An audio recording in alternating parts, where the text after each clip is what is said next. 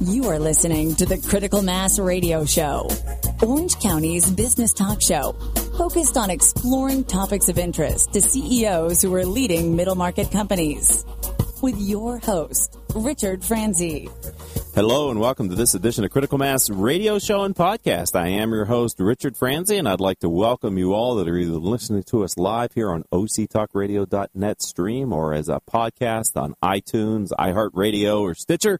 Happy New Year. This is our first show in 2018. We're really excited. We've got a lineup of great guests. If you're listening to the live stream today, we have three guests showing up throughout the afternoon. If you're listening to the podcast, you may want to check out the next two podcasts that follow us. Uh, follow this live interview with Ali Spinu. She is founder and CEO of USA Link System. She was on for us with us uh, at the end of last year, and we just started an interesting conversation. And I said, Ali, you have to come back. And here she is, our first guest in 2018. You know, USA Link System was the fastest growing private company on the San Fernando Valley Business Journal's annual list of private companies. And so I've asked Ali to come back because we started to talk about the importance for her firm in attracting and retaining international clients as well as U.S. clients that contributed to their rapid and continued success and growth. Ali, welcome back to Critical Mass Radio Show and Podcast. Thank you, Richard. Happy New Year, and thank you for having me back. Ah, uh, you're welcome. I hope you had a great uh, holiday season. So, for those that maybe didn't hear the first interview that we had with you, Ali, I wonder if you might be able to tell us a little bit about you and the firm so people get context for what we're going to be talking about here later in the interview. Of course. Uh, USA Link System is a um, marketing agency and IT development agency. Uh, we are based in the U.S., but we have uh, three other offices around the globe. That's uh, India, Philippines, and Moldova. We are specializing in uh, uh, branding, um, website development, digital marketing, anything related to marketing and development we can do. And the type of meteoric success and growth that you've had, I wonder if you could talk to our audience about the type of niches that your clients that you're serving, the type of industries or clients. Where have you focused your company and what type of clients do you currently have? Well, as I said last time, we are not working in a specific niche. We worked with uh, various industries, various types of companies, from uh, services to uh, to companies that sell products, uh, and from oil industry to construction companies. So we cover a wide variety of types of companies and industries. If we are going to talk on a global level, I would break um, our customers in two bigger categories. Those are um, clients that already have a global presence, and um, those are the second category would be the clients which want to expand globally. And, and how do you get that out of them? How do you know if they have a desire to uh, extend their brand globally? Is it a question that you ask during the kind of get to know you phase, or is it something that you're looking for in in how you do your prospect development. But talk to other entrepreneurs about how you identify companies that are looking to expand internationally as well. So the reason, uh, the most, the main reason they are contacting us is because they we are known as having presence uh, in other countries and being able to work with uh, clients on global level because an agency needs to have presence in the country uh, or in the area or region uh, where the um, brand wants to expand. Um, there are clients uh, that uh, have been with us for a while uh, and they are reaching out to us, telling us that they are looking forward to expand in a certain country. Um, and there are businesses that uh, already have a presence and they are referred to us uh, for maintaining their brand and identity in that country. Um, having a global presence, um, it's not as easy as uh, having a local company. Uh, you need to, as a company, you need to adapt to the culture, to the um, structure of that uh, country, which may be totally and completely different than uh, the company you are currently running. And uh, with our reputation, we were, or I may say, we were able to establish a reputation of being able to um, hold hands of a brand that needs a uh, global identity. Did you, um, you, you talked about it's not as easy to be an international, you know, small, fast-growing company as it would be if it was all kind of in one country. What have you found that you've been able to do that has enabled you to be in these foreign lands successfully? Is there, if you were talking to other entrepreneurs who are looking to, you know, duplicate your success and growth, if you were to give them a piece of advice on kind of when you start out being willing to do business globally or internationally, uh, is there kind of one piece of advice, Ali, that you would say uh, as a leader of your company they should start with as far as thinking about? Yes, you need to find an interested person on the ground. That's my main advice. If you don't have anyone that you want uh, to try or you you will trust in that country, uh, if you're trying to do it remotely, it's never going to work. You first need to find out is there a person or an organization that you will be able to trust to run or to establish your company there. And why is that? is because um, of various reasons. Uh, establishing a company abroad, um, you have to you have to think about various differences. Uh, number one difference is political difference. Number two difference is cultural. And third is economical. And um, th- there is various laws which apply. Uh, people, uh, culture is different. Uh, their understanding of uh, uh, the brand is different and you need to have that voice on the ground in order to understand what is the right way and what is the right road for you to take in order to successfully establish a brand in that country. And without having a presence there, having a person that thinks um, and talks with the voice of that audience and understands the politics and understands the economical factor of that country, you will never be able to succeed in, in that region. Is there a area of the globe or uh, a region that, you, in your experience, you found um, to be particularly challenging from this perspective? Well, every country has its own aspects. Um, I would not say that I have some uh, one particular country or region in mind. Um, it's always a challenge to understand to take to, to take what it works in uh, one country and um, understand what what does that brand or a product or um, identity needs to change or adjust in order to succeed in the other um, part of the world. It's a very detailed uh, process to understand all of those differences. And another thing is that you need to be very adaptable as a brand and as a, an individual, as the owner of that company. If you are not adaptable, then it's not, it's never going to work. So we're going to need to take our first and only stop here on Critical Mass Radio Show. And for our loyal listeners, you know this is like a 30 second stop. It's just a one little message from something of, that we do in Critical Mass for Business. And when we come back, I wonder, Ellie, if you would be comfortable sharing with the other entrepreneurs that are listening to the show, because I would think there was two parts to this. One, you and your staff have to understand how to be able to bring these brands into these other markets. But then there must be an education that also has to go on with the with your clients about how they have to adapt. And so, if that's in fact premise is true, would you be comfortable sharing some of the experiences that you had with your firm at USA Link System on how you've helped your customers to understand how they need to change their voice in these different lands? Of course, I would be happy to. Okay, so don't go anywhere, ladies and gentlemen. We'll be right back after this word from me. Richard Franzi is the author of two popular business books for CEOs. His first book, Critical Mass The 10 Explosive Powers of CEO Peer Groups, was the first book ever written on the secret value of CEO peer groups. His second book, now with newly updated information, is Critical Mass The Power of CEO Guiding Principles.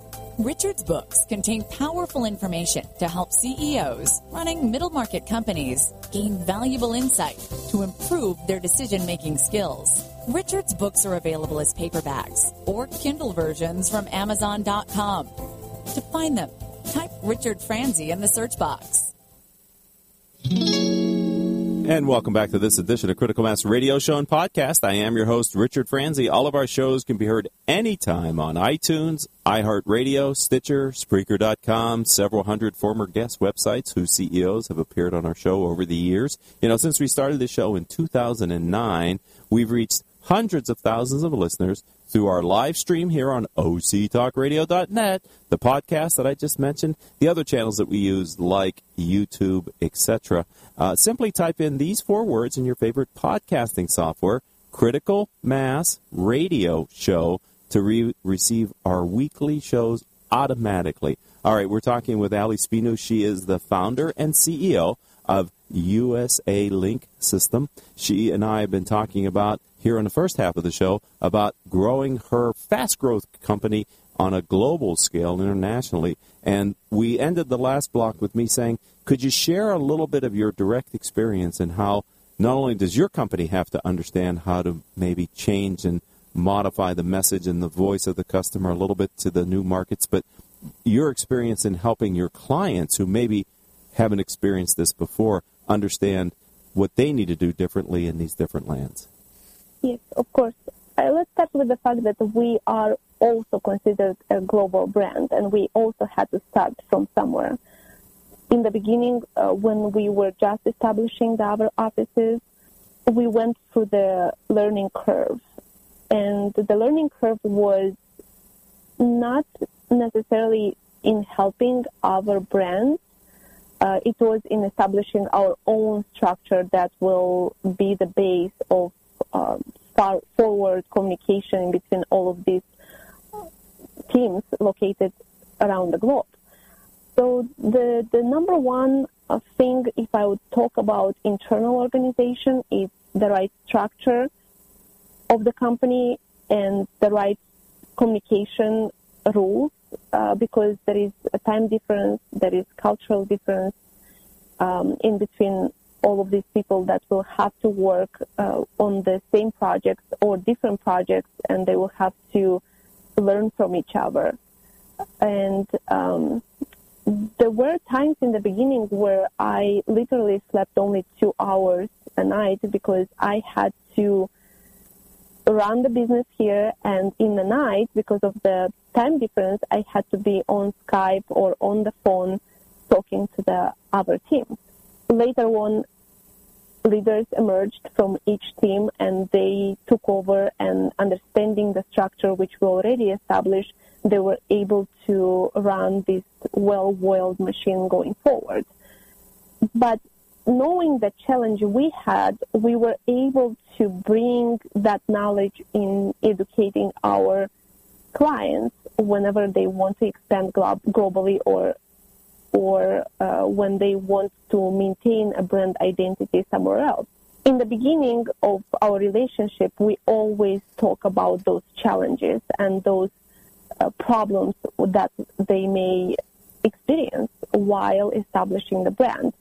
The, the education with the client is the hardest part because our team is already knowledgeable and they they have the structure and they have the rules. They're aware about uh, all of the issues that may arise. But taking those issues and and um, it, and converting them into the educational process towards the client is the challenge we currently have mm. because sometimes a customer doesn't understand why they are uh, brand voice must change from one country to another or from one territory to another. And that's where we come forward with various explanations and various case scenarios. We learn from our experience that nobody will understand unless they are explained through a case study. Hmm. And we all know uh, those uh, the challenges of the biggest brand that extended internationally such as Uber, that had so many issues in Europe. Uh, they went uh, into that market without knowing uh, what they're going to experience, and they've been banned in various countries. Even uh, at that level, you you understand that not even not not not not even the millions you have will help you because that's a challenge you have to understand uh, from the get-go. It's a cultural challenge, legal challenge, and nothing will be able to help unless you understand from the beginning what you are going to deal with. And and from your first interview, we talked about how your firm has a differentiation overall, which is that you really dig in deep to understand from your client's perspective kind of the market that they're in so that you can develop customized programs that really hit the mark and, and get a return on the investment that they make. I would think that culture, that part of your culture, has been very helpful in this process as well, which is working with your clients and helping them to appreciate the subtle differences or maybe significant differences of the different countries that they want to sell into. Is that true? Of course. Well, well the the employ uh, the uh, our priorities uh, or our advantage uh, is that we have teams that are in that region where they want to expand and and working with people who understand the culture and understand the the local market is it's easier to translate the needs of that market to the client. Mm-hmm. Even the client is not totally aware of of what what exactly they need to do or uh, is not aware about certain uh, or they may have an idea of how they want the process to be happening, but they will not know the details unless someone local comes uh, forward and explains them. How is the client on the local marketplace going to understand their service or understand the voice of their brand? And they will take the words or they will take the uh, the vision because they understand that that person lives and breathes the local market. Have you experienced clients in other countries who you've done work for in those countries who want to get into the United States? And is there much opportunity once you've set your infrastructure in these other countries to look for business coming the other way, coming back into the U.S.? Uh, percentage-wise, uh, there is less businesses trying to penetrate with us. I'm not talking in general. Uh, that try to penetrate the USA market. Um, majority of uh, work we have done for businesses that try to penetrate the market for US is consulting and and uh, market research. Um, that those are the two uh, main services that we have done for businesses that are trying to come in um, U.S. market. So, Ellie, this this um, you've done a great job helping, I think, other entrepreneurs understand some of the basic requirements of being successful in taking your fast-growing company and using an international element to accelerate the growth even further. Obviously, you believe it is the right decision because you continue to do that. It, it, it feels like it is a more challenging model, especially when you said in the early days you were sleeping two hours a day and working almost round the clock. If the, if you have a final thought to give to these entrepreneurs, either to, to convince them or talk them into doing it, or suggesting what's required to be successful in doing this, what would you say to those entrepreneurs who say, "Well, that that sounds interesting, but I'm not sure I'm I'm there mentally yet to scale my business internationally"? Is there a parting thought you would like to impart on them here today on Critical Mass Radio Show? Yes. Um, the number one question is, are they ready to do that? Uh, they need to, sometimes having an idea to do something more than you currently do is totally different than putting yourself in the shoes of already doing it. Uh, we had uh, brands that had an idea of expanding, but but after we came with the market research or um, with the challenges they will experience, they back uh, off the idea. Uh, it's because they were not totally dedicated and ready. But if you're, if you ask, if you you ask yourself today as a business person, am I ready to extend globally? And your answer is definitively yes. Then uh, the next um, advice oh, would no. be, then the next advice would be, be agile, be adaptable, be ready for a change and a challenge. And if you are ready for all of these, then you are going to succeed in that other market. If you are not adaptable, if you don't want to change, if you don't want to uh, allow your brand be mold or different in that uh, marketplace, then you are not going to succeed. So, um, last question here on Critical Mass Radio Show, and I think that was great insight that you just shared, and hopefully it's the baseline from which you know entrepreneurs can make that decision. Only they know if they're ready to make those commitments to change. Is it important? Uh, you, you have international experience. You, obviously, you, you you talked the last time you, you weren't born in the U.S. You you lived here for a number of years. But um, is it was it was it such an advantage for you to have more of a global experience that allowed your firm to be successful, or do you think people who maybe have lived all their life in the U.S. and haven't uh, experienced other cultures as deeply as you have could still build a culture and company that would be able to scale internationally? How important is your background and experience to what you've been able to do at your firm? No, I definitely think that uh, you you personally don't need to have that experience. You need to hire ra- the right team and the right agency to do it for you. But as I said in the beginning and multiple times, if you personally, uh, you, you need to be agile and adaptable. If you are going to adapt towards uh, the ideas that that agency or that team or the person who helps you will uh, put in front of you, then you will succeed. Not necessarily that you need to have that international experience or you had to live in that country or you had to experience something similar. No, you need to be adaptable, you need to be ready for the change, and you need to have the right company, the right agency, the right team working for you. Ellie, I want to thank you for being a returning guest here on Critical Mass Radio Show and sharing some of your experience in being able to take USA Link System and continue to expand it and grow the firm. Uh, it's an honor to have you back on the show. It's great that you are our first guest in 2018. I wish you uh, continued success with your firm, and um, you're again a part of the critical mass community of business executives here in Southern California. Thank you. Thank you, Richard. I wish you also a very good year. Thank you. Have a good day. Thank you very much. Okay, I'd like to also thank our guest, uh, not our guest, our engineer. Sorry, first day back. It's uh, got to be retrained here. Sorry. Our engineer for today's show is Paul Roberts. Our producers are Crystal Nunnally, Joan Park, and Haley Stern. If you'd like to connect with me on social media, CEO Peer Groups, CEO Peer Groups is my Twitter handle. On LinkedIn, I'm Richard Franzi, F R A N Z I, and my website is criticalmass4FORbusiness.com. And until our next show, which is if you're listening to the live stream, will be up here just at the top of the hour. Uh, I hope all of your business decisions will move your company in a positive direction.